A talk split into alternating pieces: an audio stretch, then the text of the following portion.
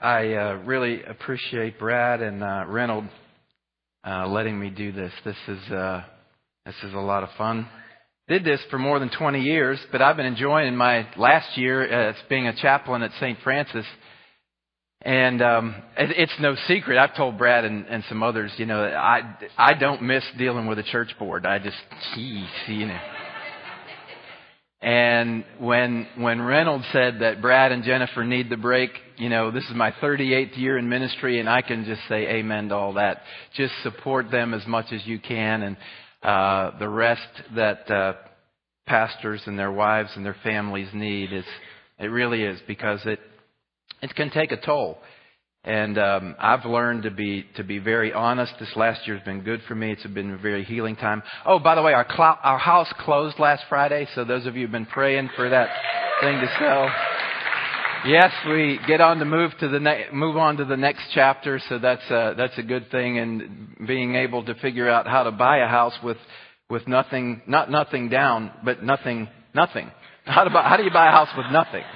So that'll be the next challenge, you know, that, that we face. So appreciate your prayers on that. But the house is sold. But I realized yesterday and today, so I told Reynolds this earlier, that we'd lived in that house for 10 years and we really loved that house. And, uh, it was in West Virginia and it was, uh, it was just a cool place to live and we put a lot of work into it. And, uh, I, I just realized that I'm going through kind of a grieving process of, you know, letting that go. You know, just like you would, uh, a family member. You know, you have to go through your grieving process.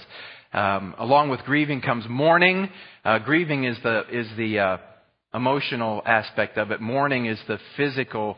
What do you do to show that grief? So I haven't quite figured that out. I haven't hit anybody or you know broken any TVs and then stuff like that. But uh, we'll see how that goes. I wanted to ask you this morning about what's the what's the best invitation you've ever received. Now think about that for a minute. What's, what's the best invitation you've ever received? There's all kinds of invitations, right? You get invitations to weddings, to parties, to uh, just Christmas events and different things. But what's the what's the coolest invitation you've ever received? I uh, but when, when Terry and I lived in Pasadena, I was in seminary, we actually got an invitation to go to Kevin Costner's house for some function, and we couldn't go.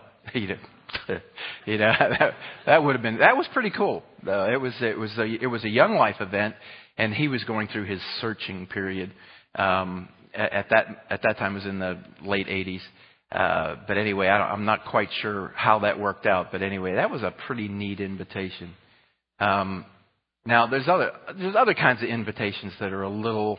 Mm, when you're a kid and grandma and grandpa say, "Come over here, come on, sit down," you know, and when you're a kid, it's like, okay, you know, so you go and you sit down and you look up, and with grandpa, it's kind of weird because when you get older, you get all this hair in your nose and in your ears, and it's scary to kids, you know, and now I'm one of those older. I'm not a grandpa yet. I'm old enough to be one, but I'm not one yet. But I don't know what the deal is with the hair and the nose and the ears. But I wish I could get it to grow up here, like it does here and here. You know, if I work something out with that, that would be good. But what's the best invitation that you've ever received? I love it when someone that I care about very much says, Come here. Sit down. Spend some time with me. I, I don't know that it really gets any better than that. When the person that you want to spend time with asks you, invites you to be with you, that just gets you pretty fired up. And I feel bad for people in, in, in life. I, I visit patients in the hospital all the time, and they have no family. They have no support system. And we chaplains try to be there for them. You know, we have a little phrase that we share with uh, my, uh, I'm one of three residents at St. Francis, and we don't want anyone to die alone. We don't.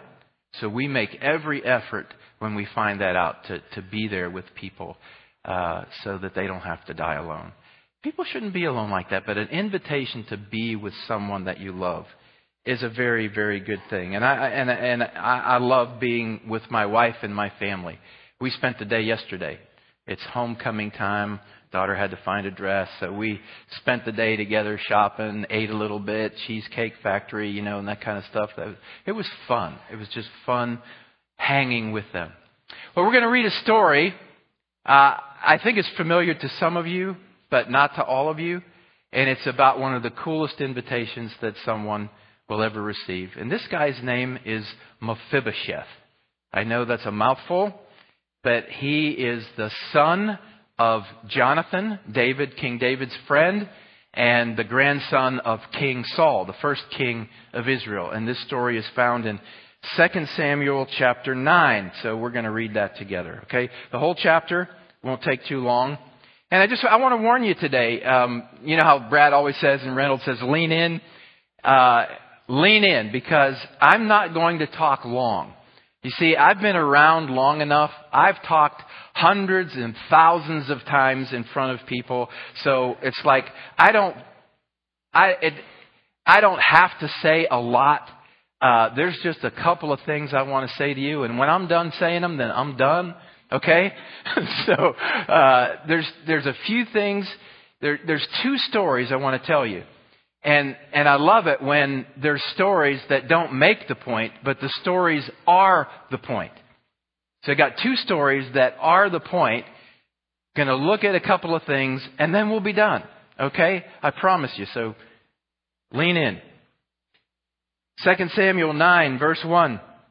And David said, Is there still anyone left of the house of Saul that I may show kindness for Jonathan's sake?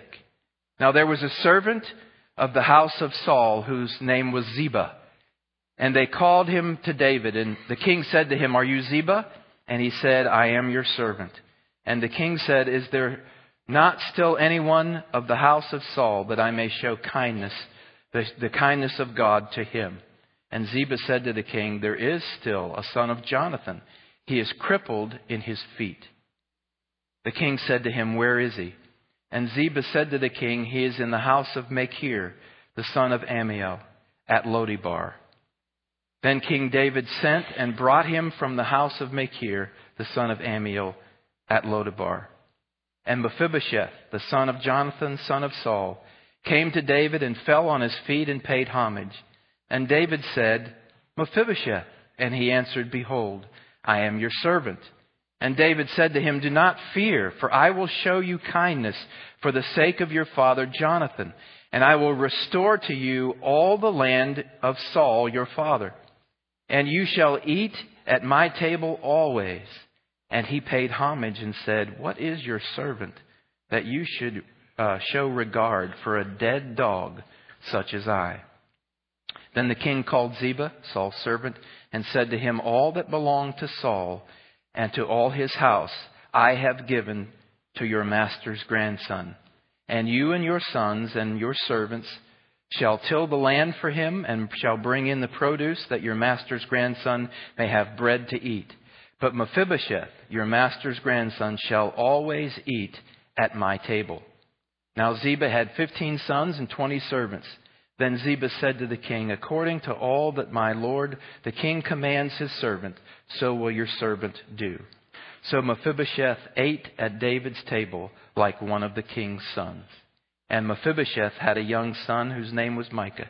And all who lived in Ziba's house became Mephibosheth's servants. So Mephibosheth lived in Jerusalem, for he ate always at the king's table. Now he was lame in both his feet. May God bless this reading of his word. I don't know. I, I don't know if you've heard that story before. It's. Uh, I think it's an awesome story of the greatest invitation, one of the greatest invitations that I've ever heard of. Here is this guy, Mephibosheth, who's living in obscurity. Now, Mephibosheth's name means shameful one. Shameful one.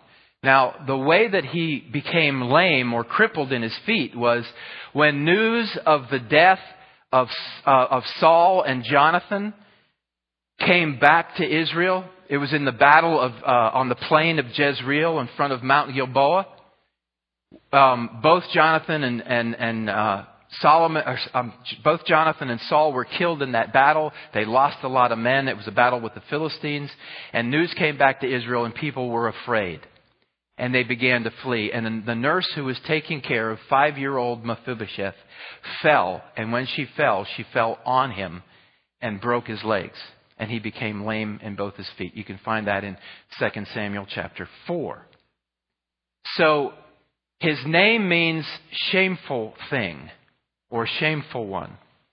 And he's living in Lodabar. And Lodabar means a dry place or a desert.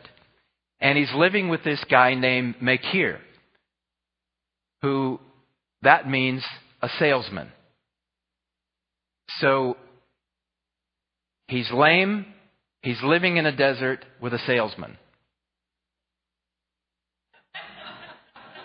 Do you get the picture?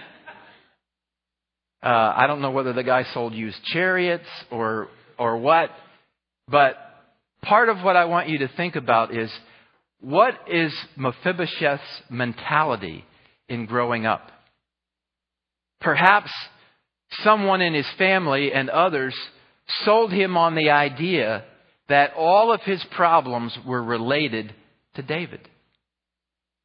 Because David, how did Saul spend a lot of his time? Trying to find David. He, he, for, he turned against David. We know that that was a, a, a spirit that drove him to do that, an evil spirit.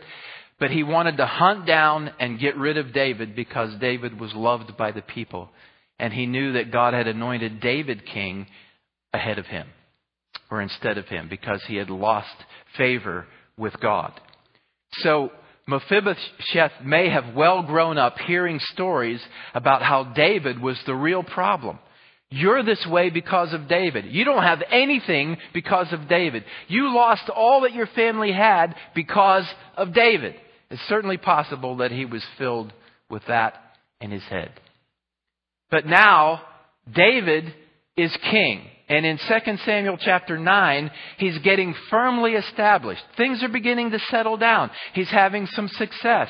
The people have accepted him greatly. And all of a sudden, one day, he's thinking about his friend Jonathan.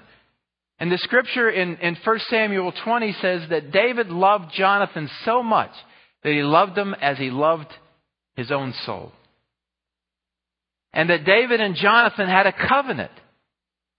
And David promised that he would never stop showing kindness to the family of Jonathan because of their friendship. So one day when things are settled down and things are going pretty well with David, David begins to think, man, is there anyone left from the house of Saul? Is there anyone of Jonathan's family left that I can show kindness to? Why would David think that? David is experiencing the blessing of God. He's, God. he's God's ordained.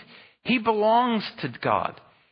He has a relationship with God like few others have. And one of the things I want to suggest to you is that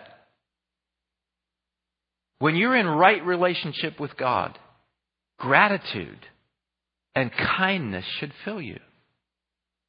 Martin Luther, the great reformer, once said that rebellion does not begin with shaking your fist at God. It begins with an ungrateful heart. And you know what? People, human beings, by and large, are an ungrateful lot. We're un, we are, think about it. We are very ungrateful. And one of the things we're called to as followers of Christ is to be filled with a heart of gratitude. Why? Because God has done so much for us.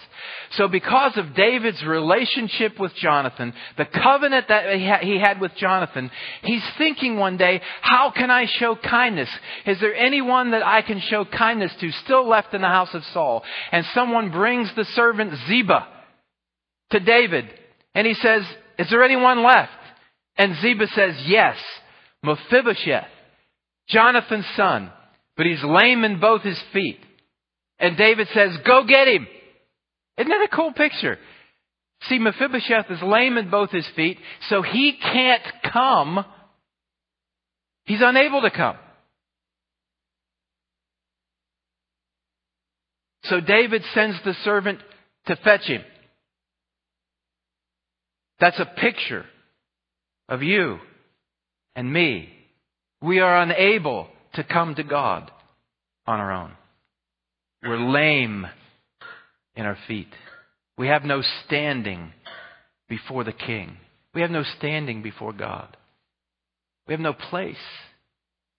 But God comes and fetches us. He grabs us. He embraces us and brings us into his family, into his kingdom. David remembered his covenant with Jonathan.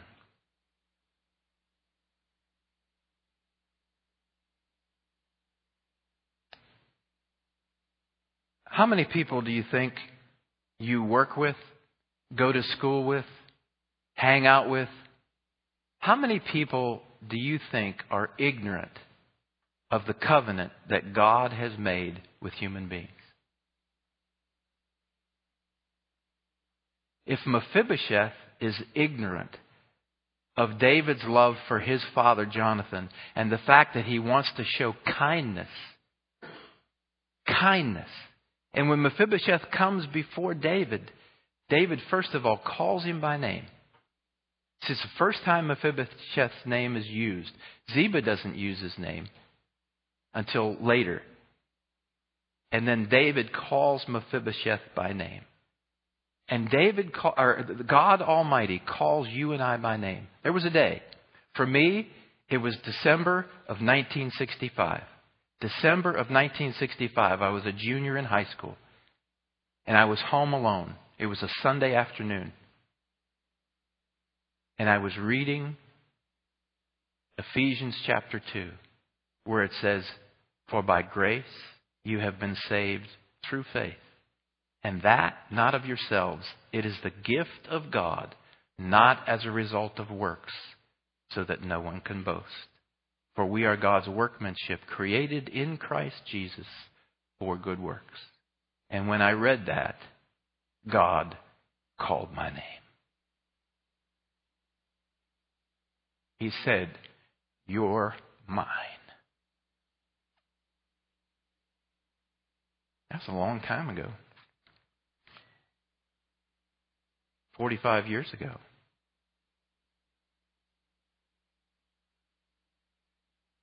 Best day of my life.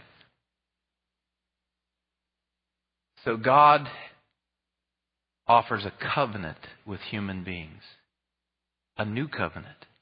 What is that new covenant? Get a little glimpse of it. I, we don't have this in our scriptures for today, but I want to read it to you.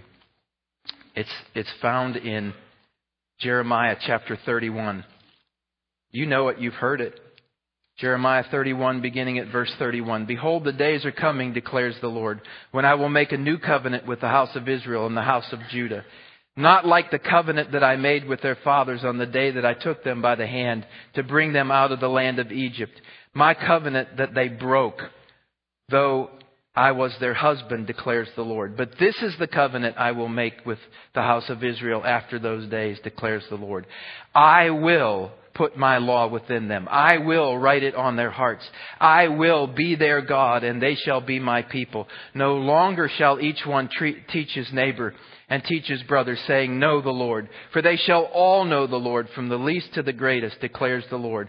For I will forgive their iniquity and re- remember their sin no more. You see, this is a new covenant. What, how would you classify the old covenant?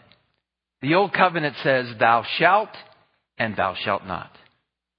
Thou shalt and thou shalt not. How did you do with that covenant, by the way? Not very good. There is no human being that did very good with that covenant. The Old Testament is a history of failure of any human being to keep that covenant. And now comes the new covenant. Do you notice that when David is addressing Ziba as a servant, he says, Do this and do this and do this. And Ziba says, Yes, I'll do it. Yes, I'll do it. Yes, I'll do it. That's kind of a picture of the old covenant. But with Mephibosheth, David says, I will. I will bring you to my table. I will feed you at my table as long as you live. I will give back to you all of the land that your father and your grandfather lost. I will. So the new covenant is not thou shalt. The new covenant is God saying, I will. Now, a covenant is only as strong as the weakest partner.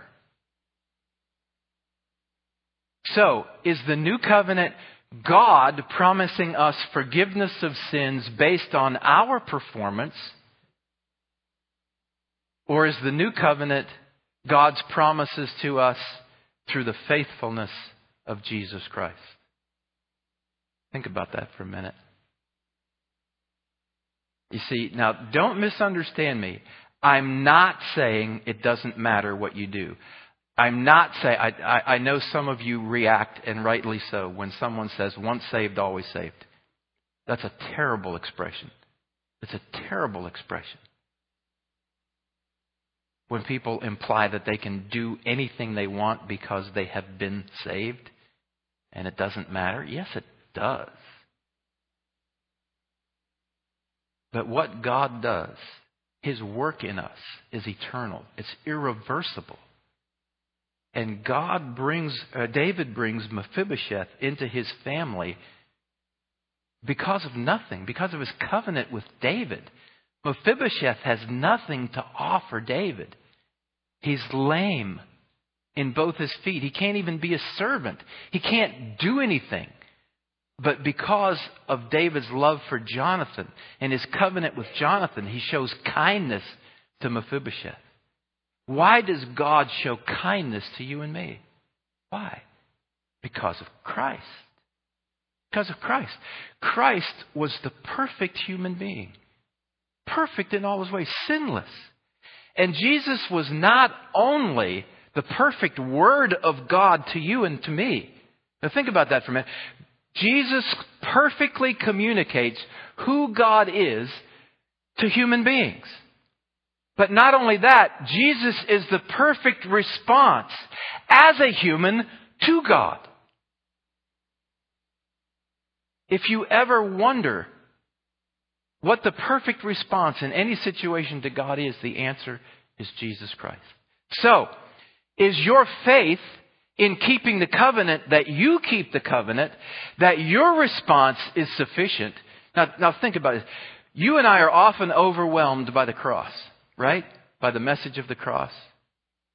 Are you telling me that your response is sufficient to save you?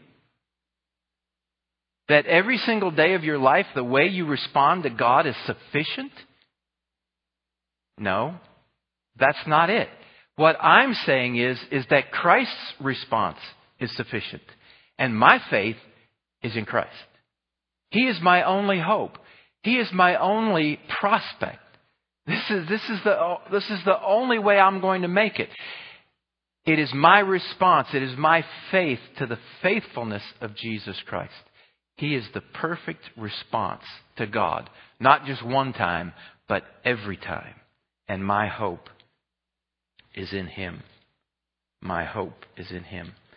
We live in brokenness. We live in sinfulness. We live disconnected with God and with people, and there are people all around us that need to hear the message of the new covenant. There are people here this morning that need to hear that message that it is not what you do that saves you and keeps you in God's covenant. It is what Christ has done on our behalf and us surrendering to Him. Our surrender to Him. When David comes to Mephibosheth, he says, Don't be afraid. Fear not. Are you fearful this morning that you're not doing enough? You're not living up to what God has called you to? I feel that fear. I feel that failure all the time. It's a very human thing. And I think that we're all together in this. We often beat ourselves up for not being good enough. We'll come away from a message. Brad is an excellent communicator. Brad is an excellent preacher. And there's other excellent preachers that you've heard. And oftentimes we go away from a church service. Boy, that was good. I've got to do better. No. That is not where life is found in doing better. Life is found in trusting Christ. That Christ has been the perfect one on my behalf. That my hope is only in Him. And yes, I am getting better. Am I better than I was 45 years ago in following Christ, in loving Christ, in portraying the fruit of the Spirit? Yes, of course. But I'm also more acutely aware of how broken I am and how far short I fall. My hope is not in my strength and my efforts. They're in the person and the work of Jesus Christ.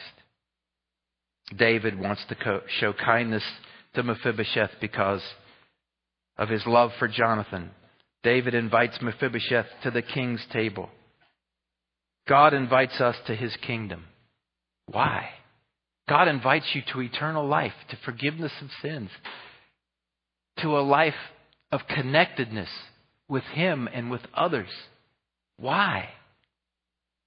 Because of his kindness. Do you ever think about that? God is good. God is kind. He loves you. God not only loves you because of his son, he loves you as he loves his son. Really? You know, that, that's a hard one for me to, to get a hold of. And as I'm telling you that, it hasn't fully sunk into my own life. God loves you not just because of Christ, He loves you the same way He loves Christ. That's grace. That's kindness. That's real love. Let's read together. Titus chapter 3. Look at this. This is, this is some amazing stuff here. But when the goodness and loving kindness of God our Savior appeared, He saved us, not because of works done by us in righteousness, but according to His own mercy by the washing of regeneration and the renewal of the Holy Spirit, whom He poured out on us richly through Jesus Christ our Savior. He loves us. He's pouring out His kindness upon us. Why? Because of, his, because of the covenant with His Son. And we're in the covenant because of our faith in Jesus. That is the new covenant. In just a moment, some of you will receive the bread and the cup. It is the bread of the new covenant. It is the cup of the new, the new covenant. This is, this is what it's all about. What is the new covenant? It is that Christ has kept our side of it as a human being. Christ as the perfect man completely and perfectly obeyed and keeps up the covenant for us. And our faith is in Him. So, in one sense, God takes care of both ends of the covenant His end and ours through Christ. Christ is our representative as the perfect man has done that for us. That's an amazing thing. So, your invitation, the invitation to you this morning is to come to God's table, to come to Christ and sit at His table, where He has everything that we need. We've studied 2 Peter and First Peter uh, with the guys on Wednesday morning. And I know one of the things that charges Reynold up is that verse where it says that God has given us everything we need to live a life of godliness. He's provided everything we need. Everything. Think about that. Everything that you need to live the Christian life is yours through Christ. Before we close out our service. I want to tell you, those of you who know me, have known me for the last 20 or 25 years, you've heard this story, but a lot of you haven't. The story makes a point and brings this to a close. Um, I told you that this is my 38th year in ministry. Um, my first job was a youth pastor in Youngstown, Ohio at a Presbyterian church. I was single. I was stupid. I was ignorant. And I made $5,000 a year and lived in the basement of a funeral home and ambulance service.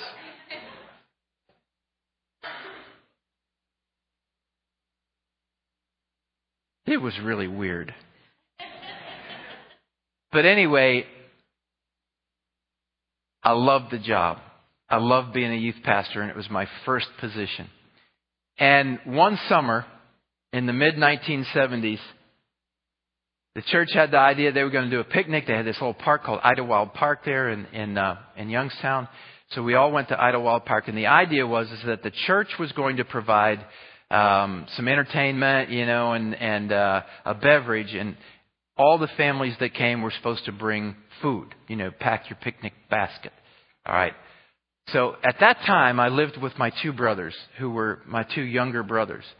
And one was a mechanic and one worked for a trucking, trucking company.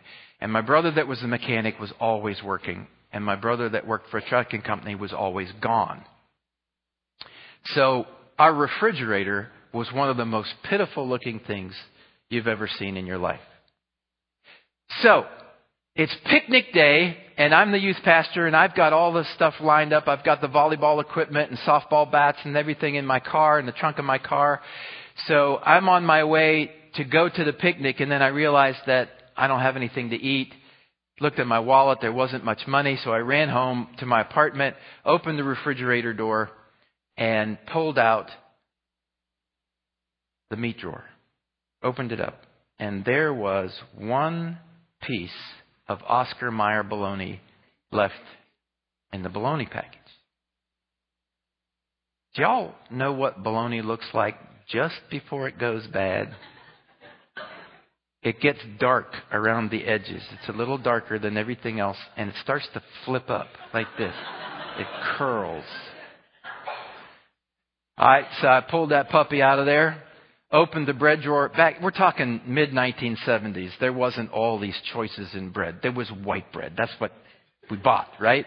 But the good thing about white bread was if it was green it showed the contrast was real clear you know so if there was if there was any fur on it you could tell right away. So I opened up the bread drawer looked at it looked okay took out two slices of bread plopped that piece of bologna on there and then got out the economy size mustard jar. It was a little bit left in the bottom, you know. So I get the knife, you know, you get it all over your knuckles trying to get that, that little, last little bit out of there, you know. Put that mustard on there, threw that sandwich together, threw it in a brown paper bag, and I was, I was off to the picnic. Right, got there. Still was there before most people, so there was this huge wooden picnic table. So I sat my brown paper bag and my bologna sandwich down, and then I went off. I put up the volleyball net, got everything set up, and then the pastor got there, and they, he decided it was time to eat, so he prayed. I went back to the table, and there was um, uh, another family had had joined me, and it was the Smith family. I'm not making this up. I'm not making this up. Edna Smith was the chief cook for our church functions. And she had like nine kids and 99 grandkids. And they had, they had all surrounded this table and Edna had a pile of fried chicken. And then she had macaroni salad, potato salad, all kinds of condiments, and two huge chocolate cream pies. So I sat down and I spread out my bologna sandwich. And Edna kind of looks over. You know, she's at the end of the table and she looks down and she pokes one of her kids and he looks down and, hey, Don. Yeah, Edna. Um, why don't you join us for lunch? I said, well, yeah, I'm here. This is great. She said, no, no. She said, uh, why don't we just throw everything together?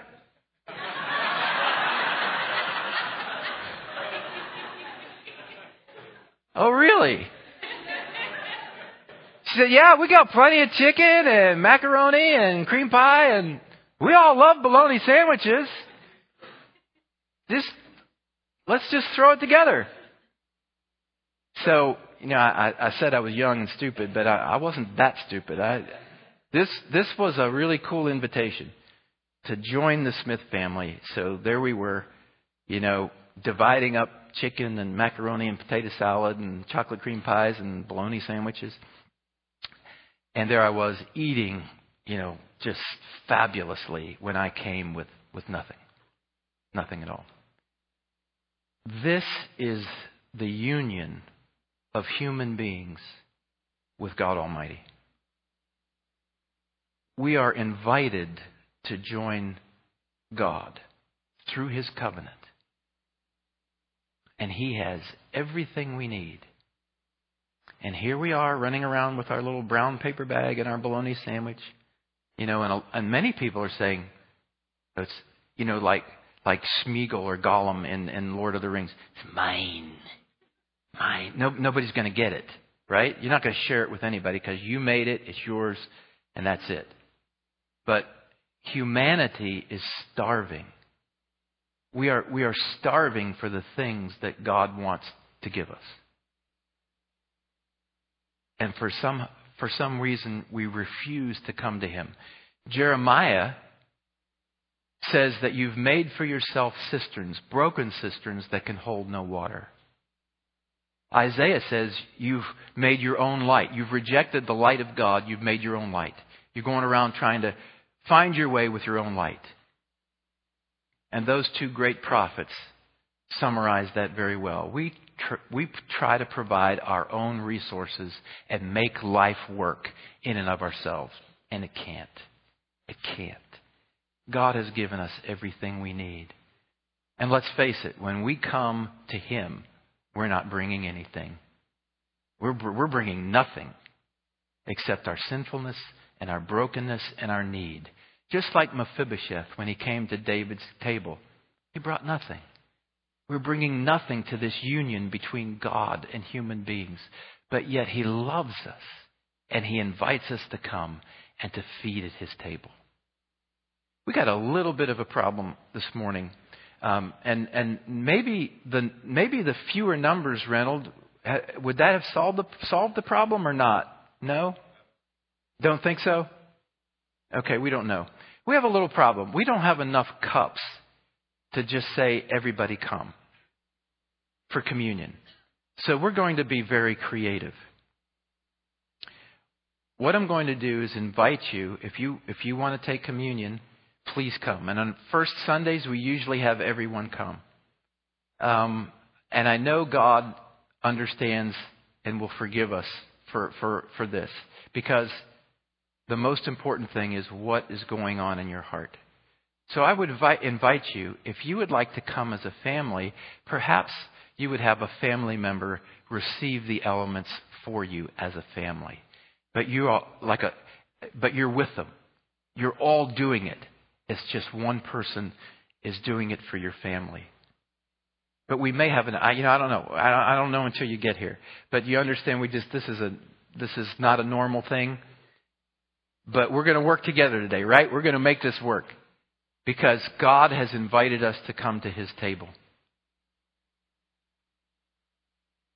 And what, I don't know what you're thinking right now. But I challenge you as we pause and the folks come back up and sing, we're going to ask God to just sit with us and be with us. And I want you to, to just really zoom in on, focus in on all of the resources that you need in this life and in the next are in Christ. Everything you need to live for Him is in Christ. And this picture of the table, the bread, and the cup is a picture of the body and the blood of Christ. It's the new covenant through His body and blood, the one loaf means the one body of Christ that we share. It is the one instrument that God has used to save folks like us. and to bring us to Himself and to grow us in Christ. So think about that this morning. I know that you are, we are more like than unlike. And the connection that you and I have this morning is we both feel like we don't have what it takes. And you're right. But Christ does. The reality is God doesn't need my bologna sandwich. But I need his chicken. I need all that he has for me through Christ. God has blessed us with every spiritual blessing in the heavenly places in Christ, Paul says in Ephesians chapter 2. And he shares all of that with us. Everything you need is there in Christ. I hope that you'll go away this morning knowing that God loves you. He loves you deeply.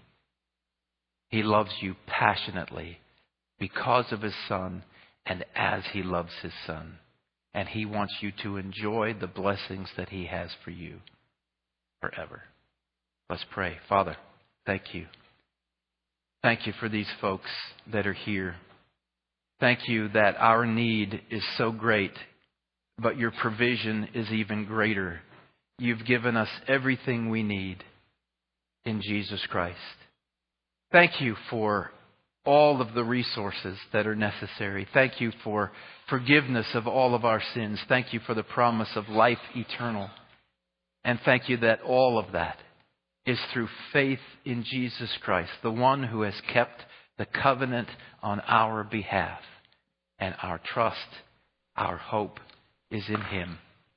In His name, amen.